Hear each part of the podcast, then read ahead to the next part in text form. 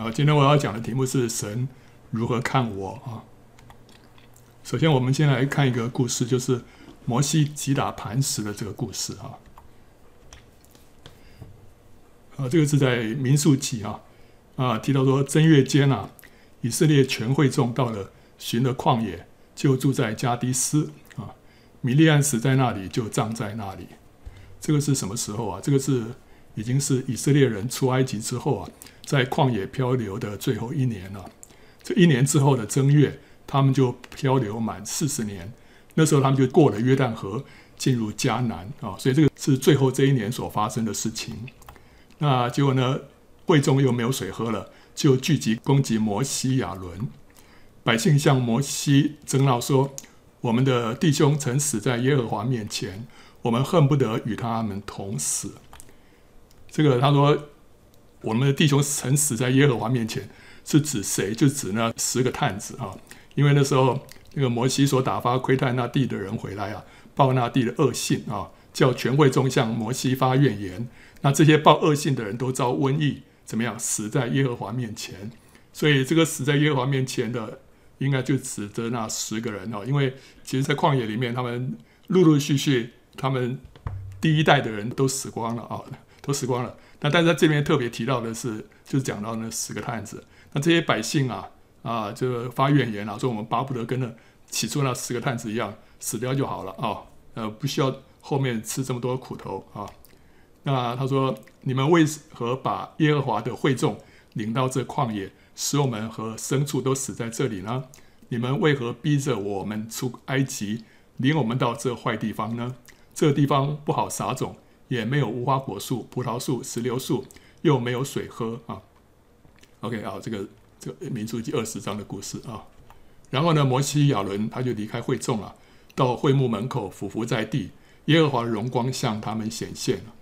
耶和华就晓谕摩西说：“你拿着杖去，和你哥哥亚伦招聚会众，在他们眼前吩咐磐石发出水来，水就从磐石流出，给会众。”和他们的牲畜喝啊，那我们看到这个神这这个地方的反应啊，这个以色列人他们的怨言啊，啊，还有颠倒黑白说摩西啊，这个强迫他们，逼他们出埃及啊，这些都是一些颠倒黑白的话啊。然后，但神却没有，却没有斥责啊，他只是很这个淡定的叫摩西啊，在百姓面前。吩咐磐石出水，啊，OK，结果摩西呢就照着耶和华所吩咐的，从耶和华面前取了杖去啊。这个三十九年前，摩西曾经在逊的旷野击打磐石，那是在出埃及记第十七章啊一到七节的故事。那时候他们才刚刚出埃及，哎，刚刚出埃及没多久就没有水了嘛，对不对？两百万人，对不对？然后这个走在旷野里面。嗯，没有水喝，那这是一下子的事情。所以那时候他们第一个挑战就是需要喝水啊。那那个是在训的旷野。那现在呢，他们又又要又要喝水，但是现在是寻的旷野啊，寻的旷野啊。这个呃英文不一样，一个是 S I N，一个是 Z I N 啊啊，这这两个是不同的字啊。那中文听起来都差不多啊，但是不一样的地方，所以不是同一个磐石啊。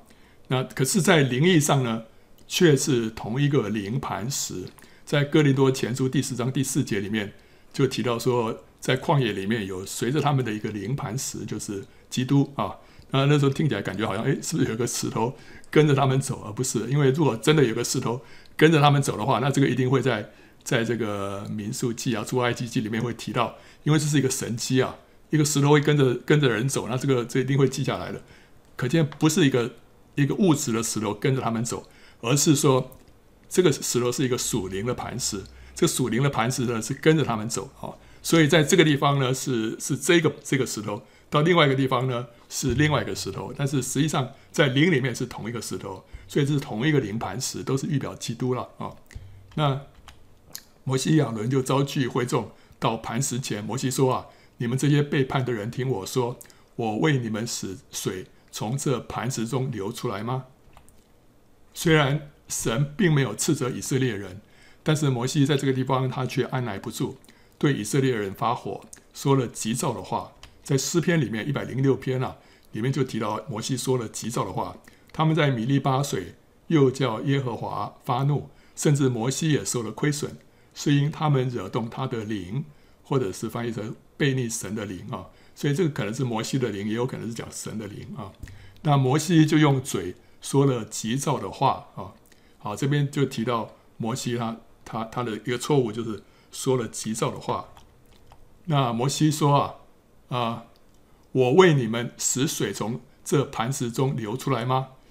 这个地方他没有把荣耀归给神，并没有在以色列人眼前尊神为圣，因为使磐石出水的并不是摩西，而是神，所以他他没有把这个焦点放在神的身上，说是我为你们把这个使这个水从这磐石当中流出来吗？所以他讲这个话是是是不对的哈。那这个可能是后来他没办法进迦南的原因啊。好，那呃摩西就举手了。用杖击打磐石两下，就有许多水流出来，会众和他们的牲畜都喝了啊。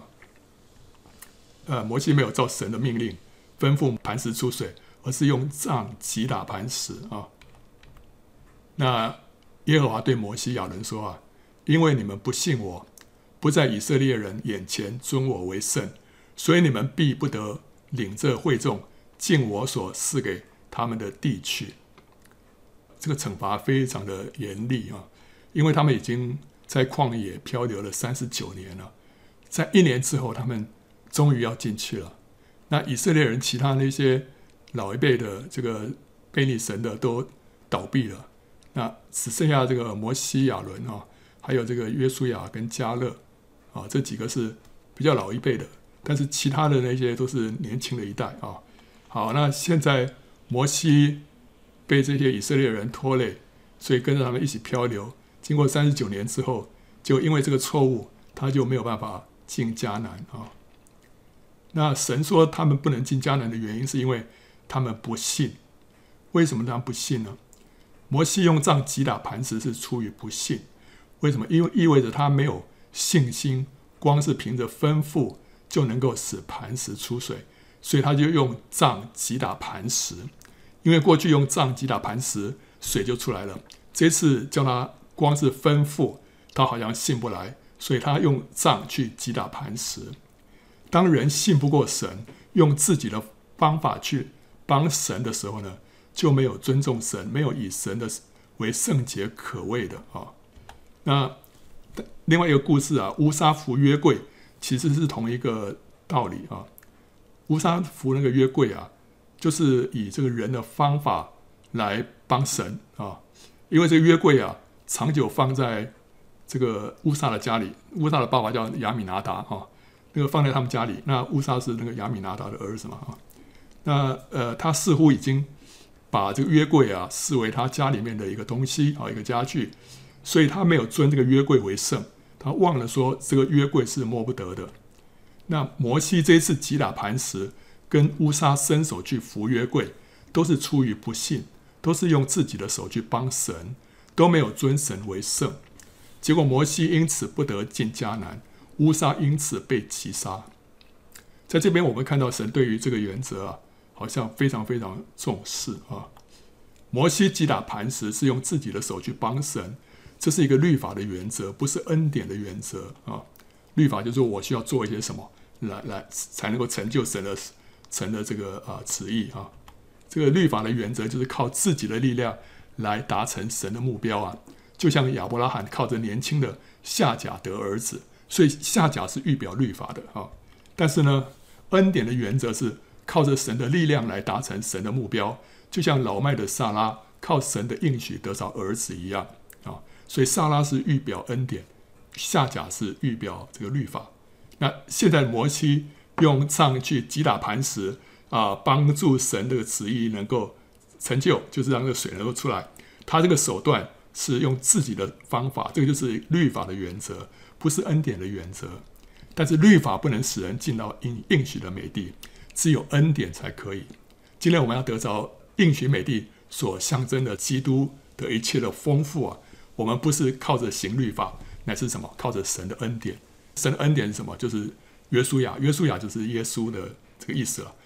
耶稣才能够带我们靠着恩典进到应许美地，但是摩西所代表的律法呢，没有办法带我们进入美地啊。好，那总而言之，这个地方呢，摩西他击打磐石，结果呢，就是落在律法的原则底下，就不能进迦南美地啊。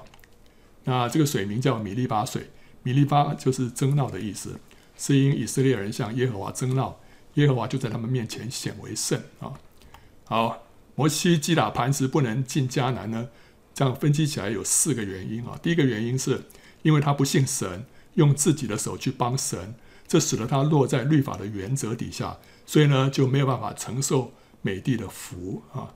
第二个，他说自己呃使这个磐石出水，没有归荣耀给神，没有尊神为圣，所以他就不能进去啊。第三个，磐石是预表基督啊，磐石裂开预表基督被钉十字架。身体裂开，释放出生命。那摩西已经在三十九年前呢，击打磐石出水，现在却再度击打磐石，象征将耶稣啊重钉十字架。这是藐视基督所已经完成的救恩啊！所以他在属灵的含义上，他是不能再击打这个磐石的。这等于是让基督啊重钉十字架。最后一个就是摩西他说了急躁的话，他斥责以色列人呢、啊。他这个动作，他他这个表现啊，错误的代表神，因为神并没有斥责他们，但是摩西呢就斥责以色列人，那这会让以色列人对神的形象产生误解啊。他错误的代表神，那这个对于一个属灵的领袖来说是很严重的一个错误，让人对神的形象产生误解啊。好，所以我们接下来我们要就这个第四点啊，特别对神的形象。产生误解这个事情，我们再多来看一看啊。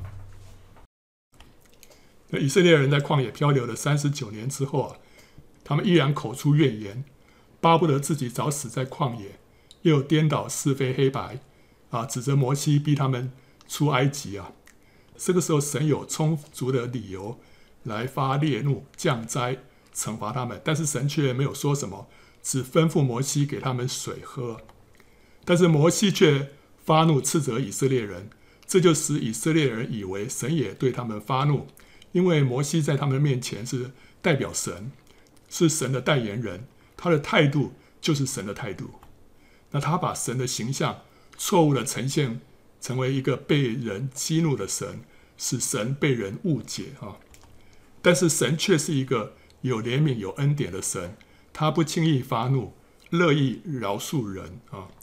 所以在出埃及记三十四章啊，耶和华在摩西的面前宣告，宣告他是怎么样的一位神啊？他说：“耶和华，耶和华是有怜悯、有恩典的神，不轻易发怒，并有丰盛的慈爱和诚实，为千万人存留慈爱，赦免罪孽、过犯和罪恶，万不以有罪的为无罪，必追讨他的罪，自父及子，直到三四代。”好，这个。当神只能用短短的不到一百个字啊，来形容他自己的时候，里面有一个很重要一个点是，他是怎么样的一个神？他是一个不轻易发怒的神啊。神还有很多特点，对不对？但是他这里面特别提到，他是一个不轻易发怒的神。但摩西给他代表错了啊。神是有发怒的时候，但多半的时候，他对人的顶撞跟悖逆啊，却是百般忍耐宽容。他等候人悔改，就好像是浪子的父亲等候浪子回头一样。一旦浪子回家，父亲呢，立刻伸出双手来拥抱他，毫不嫌弃他身上的脏臭。神要我们知道他的形象，他的本性是这样子，他就是一个爱我们的天赋，是无条件的接纳我们，不嫌我们身上脏臭。只要我们一回头，一转向他，他是敞开双手来迎接啊！神如果追究我们的罪啊，我们早就被他灭绝了。有谁能够在他这个无比圣洁的神面前站立得住呢？今天有多少个人不信神、藐视神，甚至亵渎神？可是他们还活得好好的，这说明什么？这说明神的忍耐恩慈啊，是远超过我们所能够想象的。神对于这样的人，居然没有任何的，呃，这个刑罚，没有任何的反应，呃，你就知道说神是何等的呃忍耐宽容啊。呃，主耶稣说了，只是我告诉你们要爱你们的仇敌啊，为那逼迫你们的祷告，这样就可以做你们天父的儿子，因为他叫日头照好人也照歹人，降雨给义人也给不义的人啊。所以对于这个不义的人，他也一样的施恩啊。所以对于那些抵挡神的人，神尚且如此恩慈啊，何况他对于信他的儿女，更是何等宝爱疼惜呢？对不对？啊，以赛亚书四十三章第四节，神怎么说啊？因我看你为宝为尊，又因我爱你，所以我使人代替你，使列邦人替换你的生命。神这说这个话，其实当时是对那些被掳到巴比伦的以色列人啊。那他们一无是处，可是神却看他们是为宝为尊。那不仅如此，神对那些在旷野中漂流、屡次发怨言的以色列人，他竟然也说，他看不见他们当中有什么任何的奸恶啊啊！民数记二十三章二十一节说，他未见雅各中有罪孽，也未见以色列中有奸恶。耶和华他的神和他同在啊，有欢呼王的声音在他们中间呢。神居然没有看到以色列人他们这些人的罪恶，这不是很奇怪的一件事情吗？神这是怎么样？他这个真的是爱使人这个盲目，是不是哈？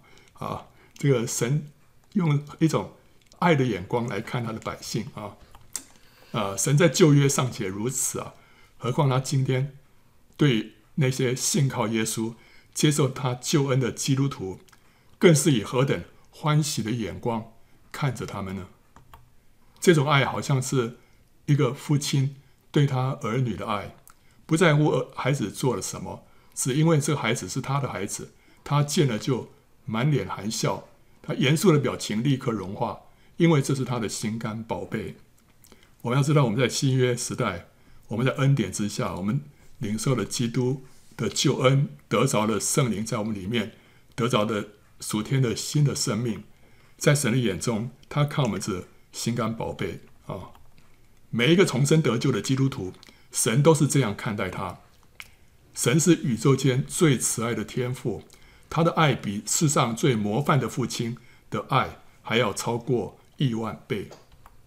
所以，我们都可以投身到他爱的怀抱当中。他完全按着我们的本相，敞开双手来接纳我们。神是这样子来看我们啊！那个 Joy。以前那里有一个见证哈，那时候他读大学的时候啊，有一次他去外婆家哈，那时候听听到这个院子外面啊人声嘈杂，原来是有个妇人啊啊回来探望老邻居啊，那时候神就感动 Joy 去跟那个妇人说啊，神爱他，要他回到教会。Joy 那时候犹豫了一下，就鼓起勇气出去跟那个妇人说：“阿姨啊，这个耶稣要我告诉你，他很爱你。”他要你回到教会，那个妇人的眼泪立刻流下来啊！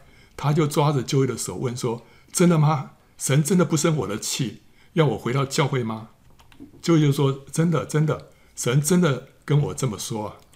就那妇人就一面擦眼泪，一面说：“谢谢你，我一定要回到教会去了啊！”然后他接着就问舅爷在哪边聚会啊？哦，然后就转身告诉舅爷的外婆说：“哎，你真的是有一个好的外孙女啊！”这就让那刚刚还在责备 Joy 信主信得太迷的外公外婆啊，瞬间哑口无言。所以神那时候替 Joy 伸冤啊，呃，但是就是这段这个经历啊，让我们看见什么？就是这个这个妇人啊，这是一个已经离开神大概很长一段时间的一个姊妹啊，重新得到什么？得到安慰啊，知道神完全接纳她。神居然透过这个一个女生啊，跟她说。神爱你啊，要你回教会啊，所以她眼泪马上流下来。这个，这是一个浪子啊，啊，听到父亲的呼唤啊，啊，我们很多人，很多人，我们是没有听到神对我们呼唤，不然的话，我们听见的话，就知道说这是一个天父的爱。神虽然是圣洁可畏的。但他向着我们啊，却是无比的温柔啊！因为他的温和，我们才得以在各样的软弱跟失败当中，能够重新站立起来，胜过仇敌，而且被高举啊。诗篇十八篇三十五节说：“你把你的救恩给我做盾牌，你的右手扶持我，你的温和使我为大。”神的温和使我们为大，他这样的温柔的来扶持我们，使我们能够站立得住啊！很多人对神的想象认为他是一个严格的审判官，我们永远无法达到他的要求。我们觉得神和我们好像是站在对立面，我们是考生，他是考官啊，或者说他是一个挑剔、难以取悦的主人。这是对神的误解，是仇敌放在我们心里面的谎言。当我们认为神是一个严格的审判官的时候，而不是一个慈爱的天父啊，我们心里面就失去安全感。我们觉得必须要用自己的力量来证明自己，去获得神的接纳。这就是路加福音十五章里面浪子的比喻当中啊，那个大儿子的心态。他活在父亲的家里面，就是像一个奴隶，他不认识父亲的爱。也没有享受过父亲的爱啊！他对父亲说：“啊，我服侍你这多年，从来没有违背过你的命。你并没有给我一只山羊羔，叫我和朋友一同快乐。但你这个儿子和娼妓吞尽了你的产业。他一来了，你倒为他宰的肥牛犊。他一直在在卖力的做事，卖力的做事，像是一个工人，像是一个奴隶，但他从来没有享受做。”儿子的那个福分，因为他没有没有认清楚他自己的身份啊，他里面的那个灵不是儿子的灵，他里面那个灵是什么？是一个奴隶的灵，或者是孤儿的灵啊。好，所以这个就是我们里面对神有一个错误的认识而产生的结果。这也是法利赛人的心态啊。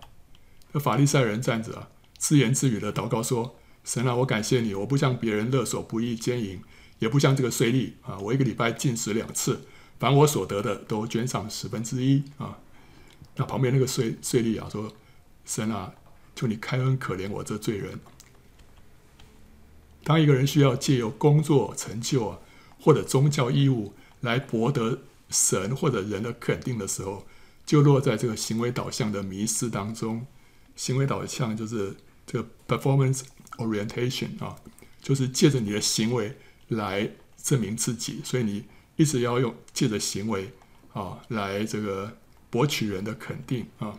这迷失就是什么？就是说我很乖，我爸爸才爱我；如果我不乖的话，爸爸就不爱我。所以他跟神之间的关系是这样子，他需要用他的行为来博得神的爱啊。那可是真相是，不论我乖不乖，天父都爱我，因为我是他的孩子。不在乎我做什么，乃在乎我是谁。这这不表示说我就可以为所欲为啊！反正天父都爱我啊，天父爱我是一回事啊，我爱不爱天父是另外一回事。我如果不顾天父的心，为所欲为，就说明我不爱天父。我如果爱天父，就会体贴他的心意，顺从他的命令和引导。这不是为了要证明自己，乃是为了要使他喜悦啊。要证明自己，我们就跟神站在对立面，他是考官。如果是为了使他喜悦的话，我们就是跟神站在同一面，他帮助我们完成他所喜悦的工作。所以，呃，其实神是帮助我们的，不是和我们作对的。所以希伯来书十三章第六节说：“所以我们可以放胆说，主是帮助我的，我必不惧怕。人能把我怎么样呢？”神不仅帮助我们，而且还是怎么样？而且是展开笑脸帮助我们，他没有不耐烦，没有勉强，乃是充满慈爱和喜乐啊！所以诗篇四十二篇第五节说：“我的心啊，你为何忧闷？为何在我里面烦躁？应当仰望神，因为神怎么样呢？因他笑脸帮助我，我还要称赞他。他经历过神帮助他，是笑脸帮助他的啊！呃，希伯来书九章二十七节说啊。”按着定命，人人都有一死，死后且有审判。我们有一天是会面对神是审判官的这个角色啊。但是当我们离开这个世界的时候啊，我们的确都要面对神的审判。但是当我们还在世的时候呢，神的重点是要吸引我们来归向他，使我们在他的帮助之下按着他的心意过生活，将来我们在审判台前，我们就可以站立得住啊。可是对神错误的认识呢，会使我们远离神，不敢靠近他。但神却是以慈神爱所来牵引我们，向我们说安慰的话，使我们那颗刚硬、布满疮疤的心啊，可以软化，得到医治。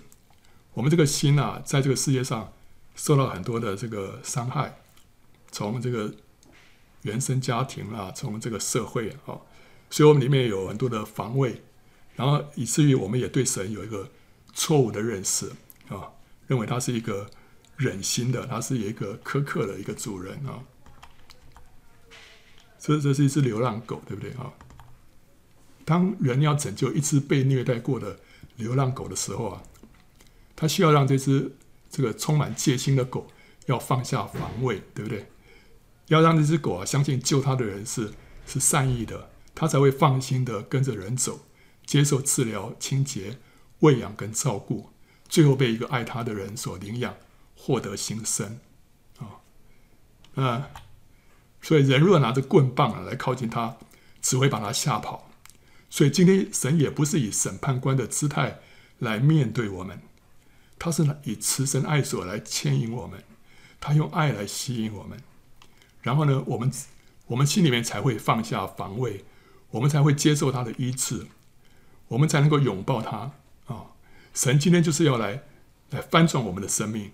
但是我们需要需要对他有一个对的认识，我们需要要相信他是要来帮助我们的。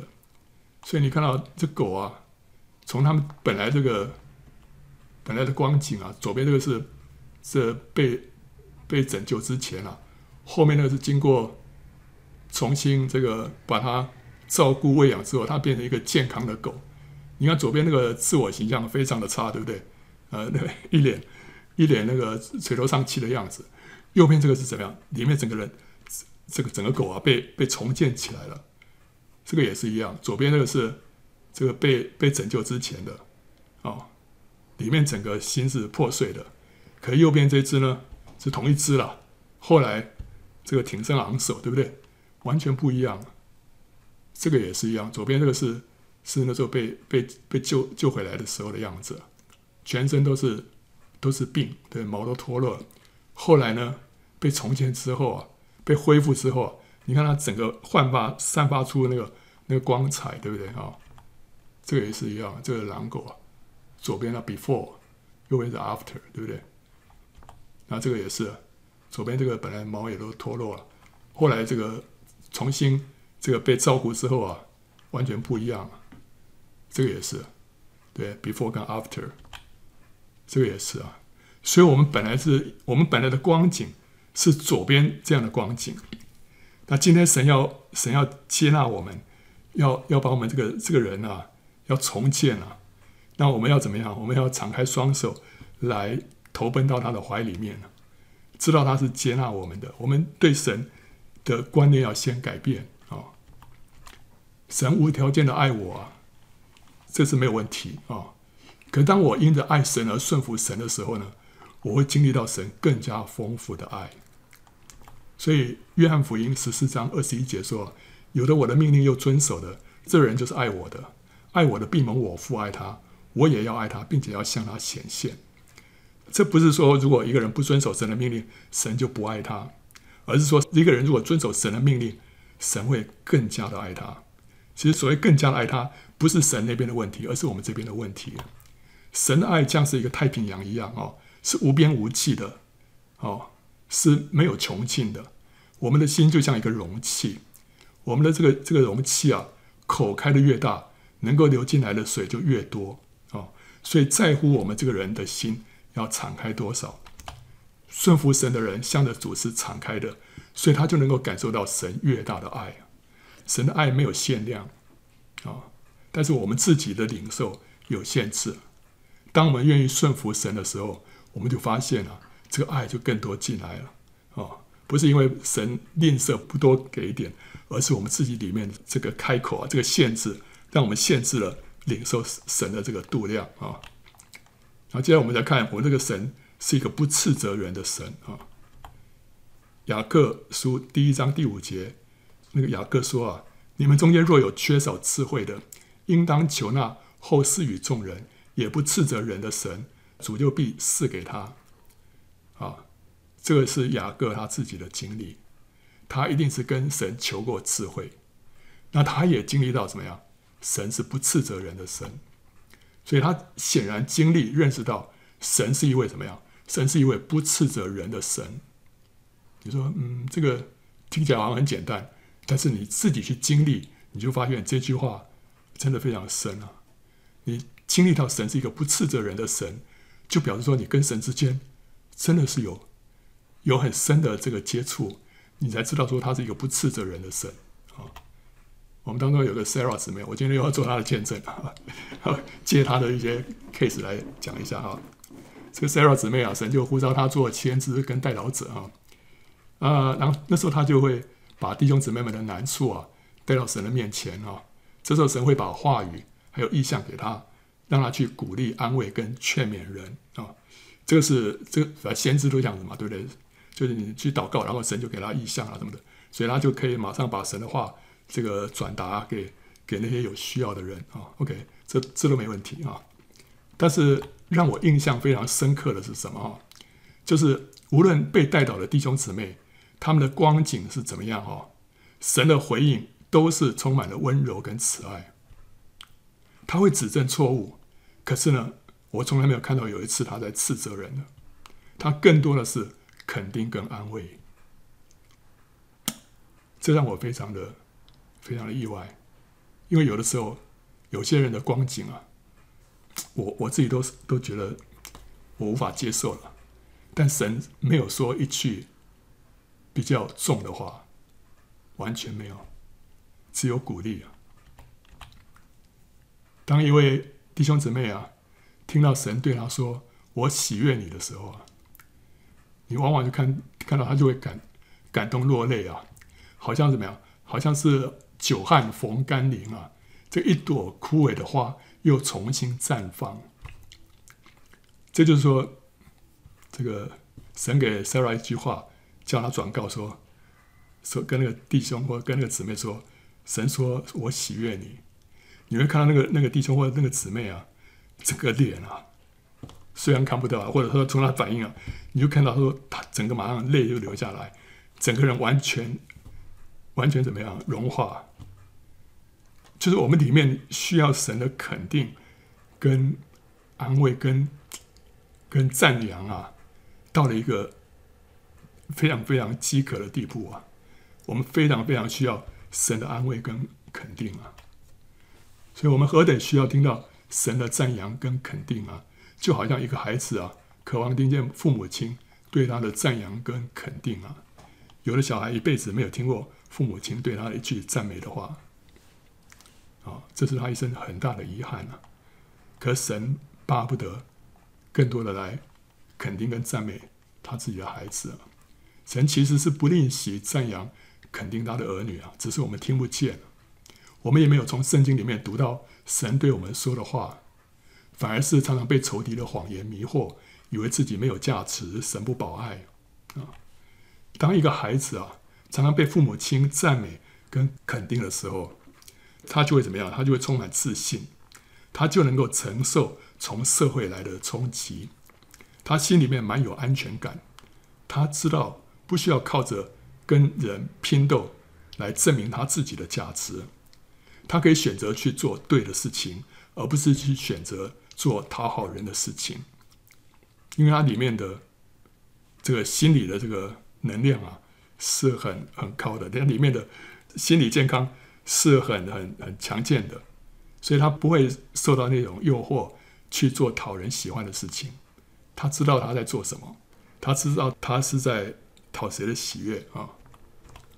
同样的，当一个人常常得到神的赞美跟肯定啊，常常从圣经里面读到神的安慰、鼓励他的话的时候，他的灵就会强健起来。他会喜欢和追求从神来的肯定，超过从人来的肯定。我们如果一再的非常在乎人对我肯不肯定，表示说我们里面是虚的，我们里面很。很渴望得到人的赞美跟肯定，那为什么？因为你没有从神得到肯定，你没有从神得到赞美，所以你会会从人那边去填补你这个需求。那你要讨人的喜悦，你就会从神的旨意当中，往往就会偏差了。你那时候你的目标不是讨神的喜悦，而是讨人的喜悦，为了要从他们得到他们的赞美啊。所以呢，我们既然知道说，很多人里面就是需要需要被被赞美，需要被肯定，我们也要效法神，常常说一些赞美跟肯定、鼓励人的话，让别人那枯萎的灵得到滋润跟浇灌，对不对啊？所以特别对孩子啊，这个讲这个赞美的话是非常必要的。所以箴言说：“一人的口是生命的泉源，强暴蒙蔽恶人的口。良言如同蜂房，使心觉甘甜，使骨得医治。”啊，那再回到刚刚那个这个 Sarah，他为为人家做这个发预言啊。所以有的时候一个人啊，可能犯了非常离谱的罪，或者是呃错啊。是众人都认为是愚昧至极、不可原谅的，可是神却仍然非常温柔的对他说话，没有一丝责备，只叫他回头，说神会带领他走出困境，重新站起来。有一次，这个 Sarah 呃，请我为一位呃一一个姊妹祷告，就她就是现在这样的一个状况当中啊。然后那时候我听了他的状况，我就觉得说哇，怎么会有？怎么会有这样子这么犯下这么愚昧的过错的人？我都不知道该该怎么样说 说才对了。可是呢，后来我看到神给他的回应啊，我真的是 我真的是无法无法理解神的那个爱啊！神那个爱就像是主耶稣那时候对那个行淫的妇人所说的。那时候主耶稣说啊：“我也不定你的罪，去吧。”从此不要再犯罪了。旁边那些人呢、都要拿石头把他打死啊！每个人都是这个义愤填膺啊，觉得说这个女人该死啊！然后他们每个人都觉得说自己自己这个是替天行道，主耶稣却却没有没有他，他就说这个我也不定你的罪，去吧，从此不要再犯罪了。他一句重的话都没有说，所以我们要从神的这些反应来看，我们的神是怎么样的一位神。主耶稣来就是要彰显神的形象，他的这些行为啊，让我们看见我们的天父是怎么样的一位天父。神的时候吩咐先知以西结说了，他说：“你对他们说了，主耶和华说，我指着我的永生起誓。”我断不喜悦恶人死亡，唯喜悦恶人转离所行的道而活。以色列家啊，你们转回转回吧，离开恶道，何必死亡呢？这个神对那些犯罪的以色列人的呼吁。这句话里面，你们你看不到神任何的这个火气，哦，只有看到那个爱，对不对？它里面没有斥责，只有爱。所以，作为一个先知啊。所以从这边我就讲了啊，做一个先知其实最大的好处啊，不是受人尊敬啊，而是什么？而是因为常常听见神的声音，以至于最认识神。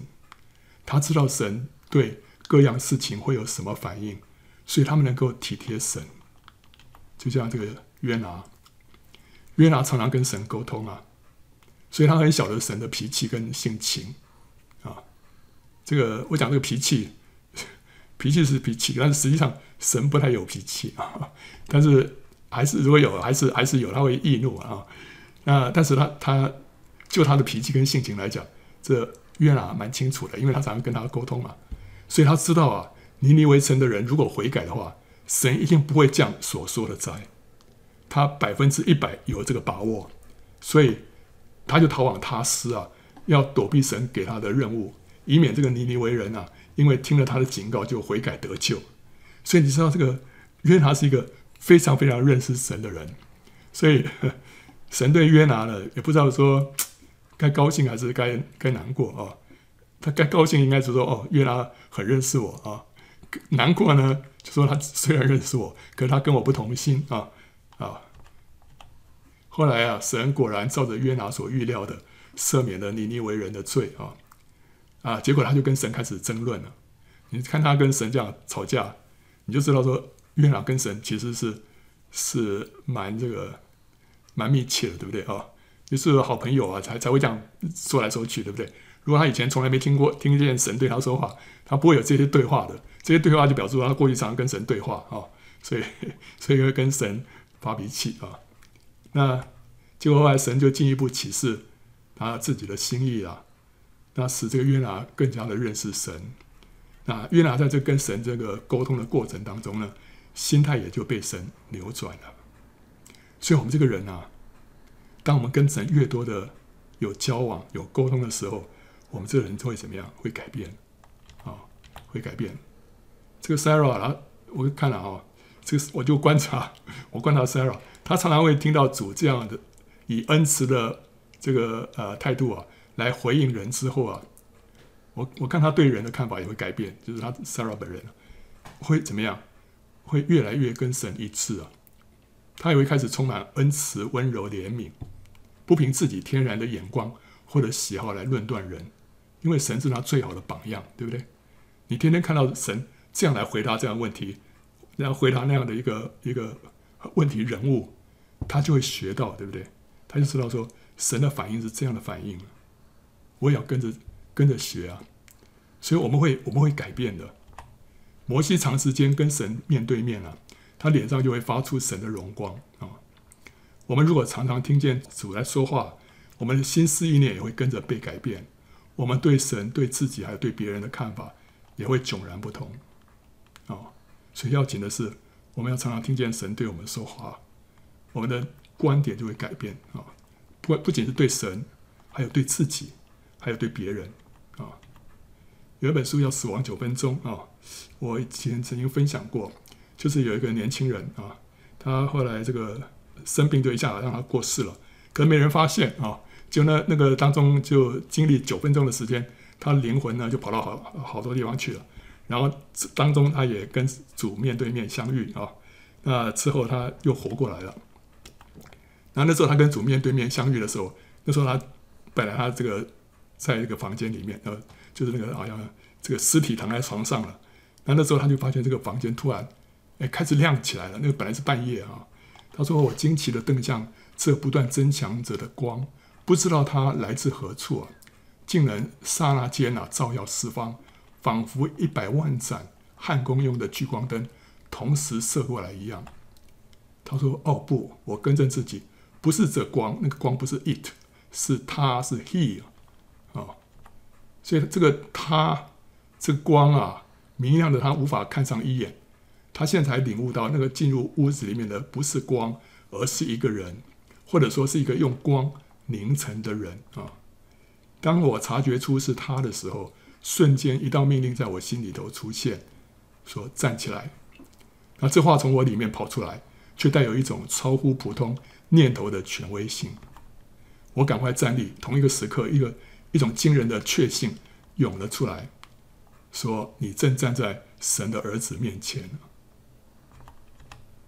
那他说：“他说借着从心底深处那种神秘的确信，我知道这个人爱我，而且由这个人身上涌流出一种远较能力还强烈的无条件的爱啊，并且这个爱知道我身上的每一件不可爱的事，但这个爱呢，仍然接纳我。”爱我，所以整整二十年来的生活细节，好的、坏的、得意的、例行的，全摆在眼前。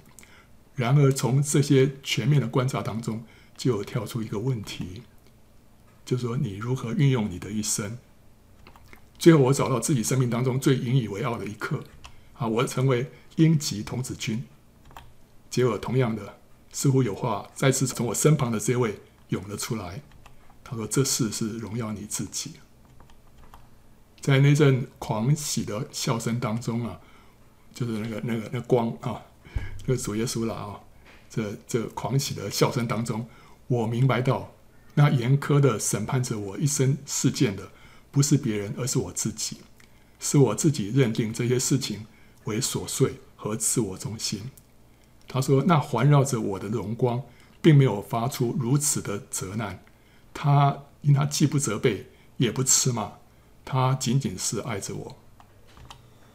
充满万有的他，不知怎的，竟然个别的临到我，而且此刻正等着我回答那依旧悬在闪耀空中的问题：你如何运用你的一生来彰显我？你借着你的一生爱过多少？你曾否爱别人像我现在爱你一般，全然的、毫无条件的？所以，所以这个这个弟兄他后来才发现，他活了活了二十年，他从来不知道说有一天神会问他这个问题，所以他这一辈子从来没有问为这样的一个问题预备答案啊。但是在这当中，他所所经历到的，就是说他觉得。这位神是一个不斥责人的神，是一个全然爱他的一个神。哦，他里面所发出来的全然都是爱，全然的接纳，没有条件。啊，啊，所以这个是我们的神是这样的一位神啊。我们不需要等到那一天离开这个世界才认识啊。神要我们爱人如己啊，对不对？他说：“你怎么样？怎么样去爱？用我的爱去爱人呢、啊？我们他说他要我们爱人如己，爱爱别人像我们爱自己一样。可这个爱是什么爱？这个爱是一个无条件的爱，就是阿嘎培，阿嘎培的爱哈。这个阿嘎培的爱是什么爱啊？就是不是因为对方可爱而爱，乃是我决定要爱，我决定要爱。在爱人之前啊，我们要先明白怎么样爱自己啊。那这个自己不是天然的老自己。”不是那个老老肉老肉体，而是神眼中的自己。我们这个天然的己是要舍去的，是要被钉死的。所以神说你要爱人如己，这个己不是那个老自己，是神眼中的那个己啊。那我们要先按着神的眼光来看自己，接纳自己，知道自己是神所宝爱的，然后用同样的眼光去看神所宝爱的别人。当我们用神的眼光去看别人的时候，我们就可以接纳。看似不可爱的人，也可以有力量去爱他，因为神看他极其可爱啊。就是我们看从以赛亚书里面来看自己，神怎么样看我们啊？神怎么样看我们？这个因为那个 Sarah 有一次跟 Alan 说：“哎，你需要好好看看圣经里面神怎么样看我们啊？”然后后来 Alan 就问我说：“林弟兄啊，你有没有什么建议啊？有没有什么经文可以看的？”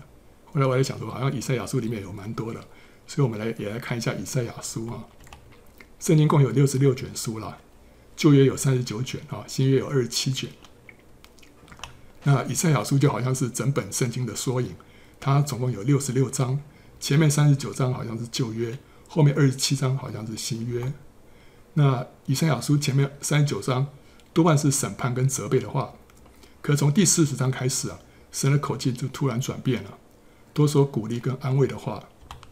四十章一开始第一节，他就说：“你们的神说，你们要安慰安慰我的百姓，要对耶路撒冷说安慰的话。”又向他宣告说：“他征战的日子已满了，他的罪孽赦免了，他为自己一切罪从耶和华手中加倍受罚。”所以这时候已经进到一个新的时代啊！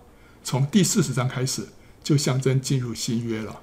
基督的救恩来到，使我们罪得赦免，神与人和好，所以神说安慰的话。以赛亚书四十章就预言到施洗约翰的来到，他就是那个旷野里面的人声，说当预备耶和华的路。那施洗约翰作为主耶稣的先锋，他有一个任务是什么？就是要恢复父子之间的关系。在马拉基书四章五到六节，就是。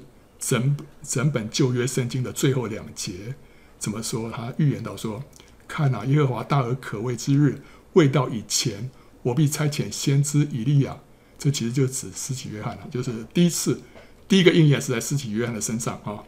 我必差遣先知以利亚到你们那里去，他必使父亲的心转向儿女，儿女的心转向父亲，免得我来咒诅遍地。这是第一次在施洗约翰身上应验。我相信在末日之前，神还会再让这个经文再次应验，让父亲的心转向儿女，儿女的心转向父亲。目的是什么？目的是什么？要恢复父子之间的关系啊，让人对神有一个正确的认识啊。人是从父亲去揣摩神的形象啊，也从父亲对子女的态度建立自己的形象。健康的父子关系会使人对神、对自己有一个正确的认识。所以，神要把这个正确的认识要恢复，他要我们知道我们的天赋是怎么样的一位天赋，也让我们知道我们在天父的眼中是怎么样的一个人。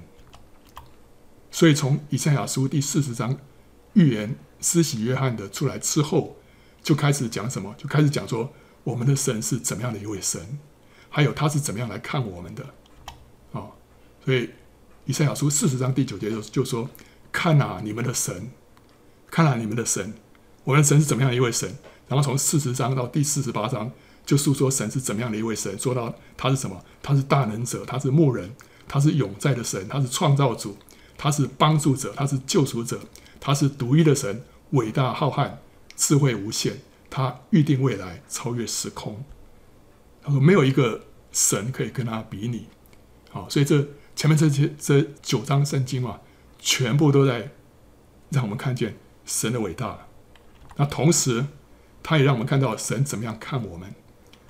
他说：“神说我是他所拣选的，他必不拒绝，要与我同在。”啊。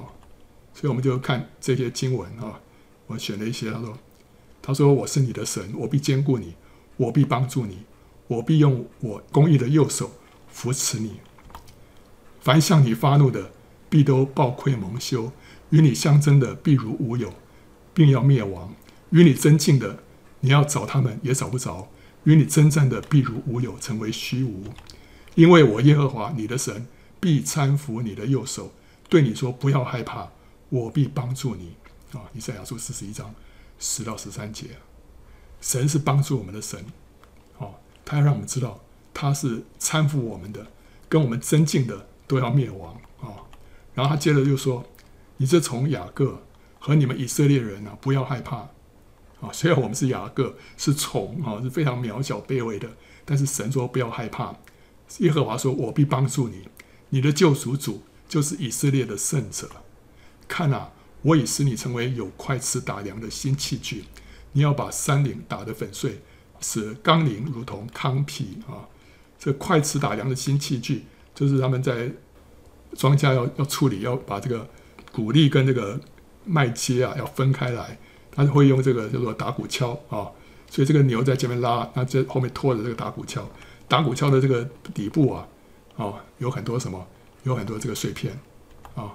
这个很多的碎石啊，就看在这个这个打打谷锹的下面，所以当这个这个碎石刚开始用的时候都非常锋利啊，这是叫快尺啊，打粮的是一个新的器具，非常的锋利，所以一拉过去啊，那底下那个麦秸跟那个麦粒啊就分开来了啊。他说神让我们成为这样的一个器具，这个器具他说要把山岭打得粉碎，使冈陵如同糠秕，山岭。冈陵，这里讲到一些困难啊，一些困难。神要借着我们要胜过这世上许多的困难啊！你要把它拨扬，风要吹去，旋风要把它刮散。你都要以耶和华为喜乐，以以色列的圣者为夸耀啊！这是神在我们身上的命定跟计划啊！神要使用我们，成为快吃打粮的新器具！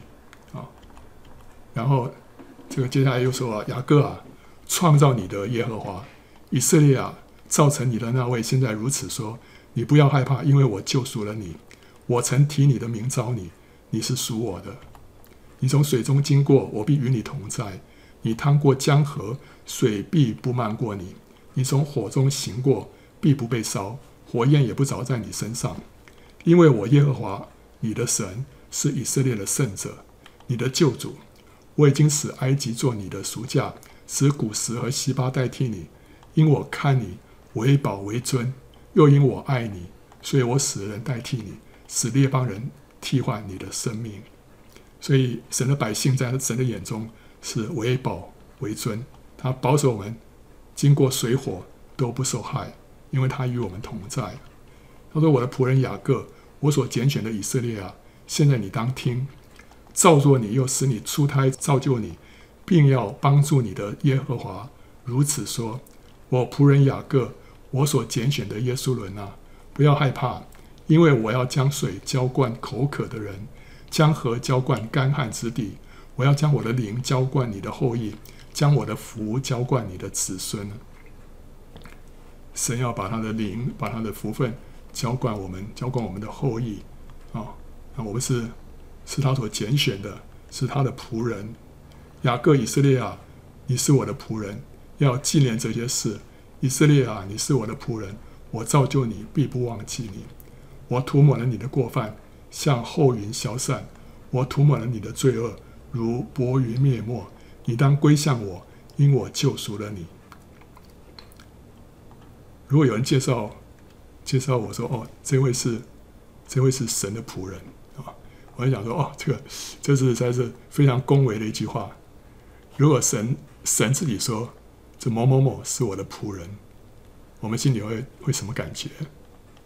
我们觉得说哇，这何等的何等的荣幸啊！我们可以成为这个至高神的仆人啊！啊，至高神的仆人。但是神说啊，雅各以色列啊，你是我的仆人啊，所以我我们可以成为他的仆人啊，对不对？所以这是何等的恩典啊！然后他他使我们的过犯都被涂抹。好像薄云灭没啊，所以他说我们要归向他啊。然后西安说：“耶和华离弃了我，主忘记了我。妇人焉能忘记他吃奶的婴孩，不怜恤他所生的儿子？即或有忘记的，我却不忘记你。看哪，我将你铭刻在我掌上，你的强援藏在我眼前。神说他不会忘记我们，即使富人会忘记他吃奶的婴孩啊。”那主耶和华帮助我，所以我不抱愧。我硬着脸面，好像坚实。我也知道，我必不自蒙羞。称我为义的与我相近，谁与我争论，可以与我一同站立？谁与我作对，可以就近我来？耶和华要帮助我，谁能定我有罪呢？他们都像衣服渐渐旧了，为蛀虫所咬。啊！然后锡安哪，兴起，兴起，披上你的能力。圣城耶路撒冷啊，穿上你华美的衣服，因为从今以后未受割礼、不洁净的必不再进入你中间。耶路撒冷啊，要抖下尘土，起来坐在位上。西安贝鲁的居民啊，要解开你颈项的锁链。神释放了我们，神赐给我们一个荣耀的尊贵的地位啊，他要我们兴起啊，披上能力啊，穿上华美的衣服啊，啊、比如说，你这不怀孕不生养的要歌唱啊，你这未曾经过惨难的要发声歌唱啊，要扬声欢呼啊，因为没有丈夫的比有丈夫的儿女更多啊，这是耶和华说的。神使我们的生命啊，神使我们的命运啊，完全的翻转啊，完全的翻转啊，过去的失败啊，过去的羞辱啊，完全被主翻转过来了，不要惧怕。因你必不自蒙羞啊，也不要抱愧啊，因你不自受辱啊，你必忘记幼年的羞愧，不再纪念你寡居的羞辱，因为造你的是你的丈夫，万军之耶和华是他的名，救赎你的是以色列的圣者，他必称为全地之神。耶和华召你如召被离弃、心中忧伤的妻，就是幼年所所娶被弃的妻，这是你神所说的。我离弃你不过片时，却要施大恩将你收回。我的怒气张以顷刻之间向你掩面，却要以永远的慈爱连续你。这是耶和华你的救赎主说的。神要以永远的慈爱来怜恤我们，他让我们不再纪念以前的羞耻啊啊呃！兴起发光啊，因为你的光已经来到啊，耶和华的荣耀发现照耀你。看呐，黑暗遮盖大地，幽暗遮盖万民，耶和华却要显现照耀你，他的荣耀要现在你身上啊！万国要来救你的光，君王要来救你发现的光辉，神的启示的光会临到他的百姓，临到他的子民啊！我们会成为万国的祝福啊！列国必见你的公义，列王必见你的荣耀，你必得新名的称呼，是耶和华亲口所起的。你在耶和华的手中要作为华冠，在你神的掌上必作为冕旒。你必不再称为撇弃的，你的地也不再称为荒凉的，你却要称为我所喜悦的。你的地也必称为有福之妇，因为耶和华喜悦你。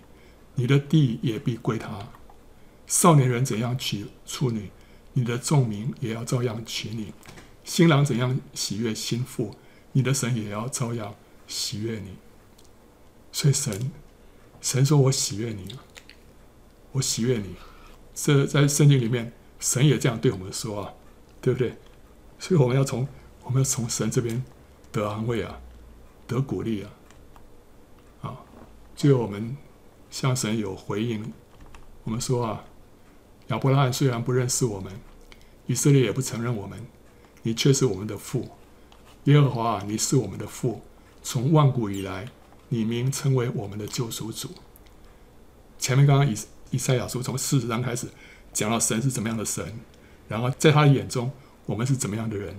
到了以赛亚书六十三章的时候，先知就发出这样的祷告啊，说：“耶和华，你是我们的父啊，从万古以来，你你称为我们的救赎主啊。”然后到六十四章又说啊：“耶和华啊，现在你仍是我们的父啊，我们是你，你是窑匠啊，我们都是你手的工作啊，啊，我们要。”跟神之间的这个父子的关系啊，要被恢复啊！所以来吧，我们归向耶和华，我们务要认识耶和华，竭力追求认识他。他出现却如晨光，他必临到我们，像甘雨，像滋润田地的春雨。和西阿书第六章一节跟三节，我们要转回来，像那浪子一样归向神。即使我们不啊，我不是浪子啊，我。我不是浪子，不，那那是什么？那是法利赛人吗？啊，不是，我们是要成为那个在家里面享受父爱的那个那个儿子啊啊，不是那个大儿子，是是小儿子，是已经回到家的那个小儿子。我们要归向耶和华，我们要认识我们的阿爸天父是怎么样的一位天父啊！我们务要认识他，竭力追求认识他。他不轻易发怒啊，他也不斥责人啊。他敞开双手来拥抱我们，我们因着他的拥抱，我们得到力量；我们因着他的笑脸，我们得到力量啊！以至于我们可以走在他的旨意当中，不会讨人的喜悦而偏离了神的旨意。所以我们要讨神的喜悦超过一切，爱他超过一切。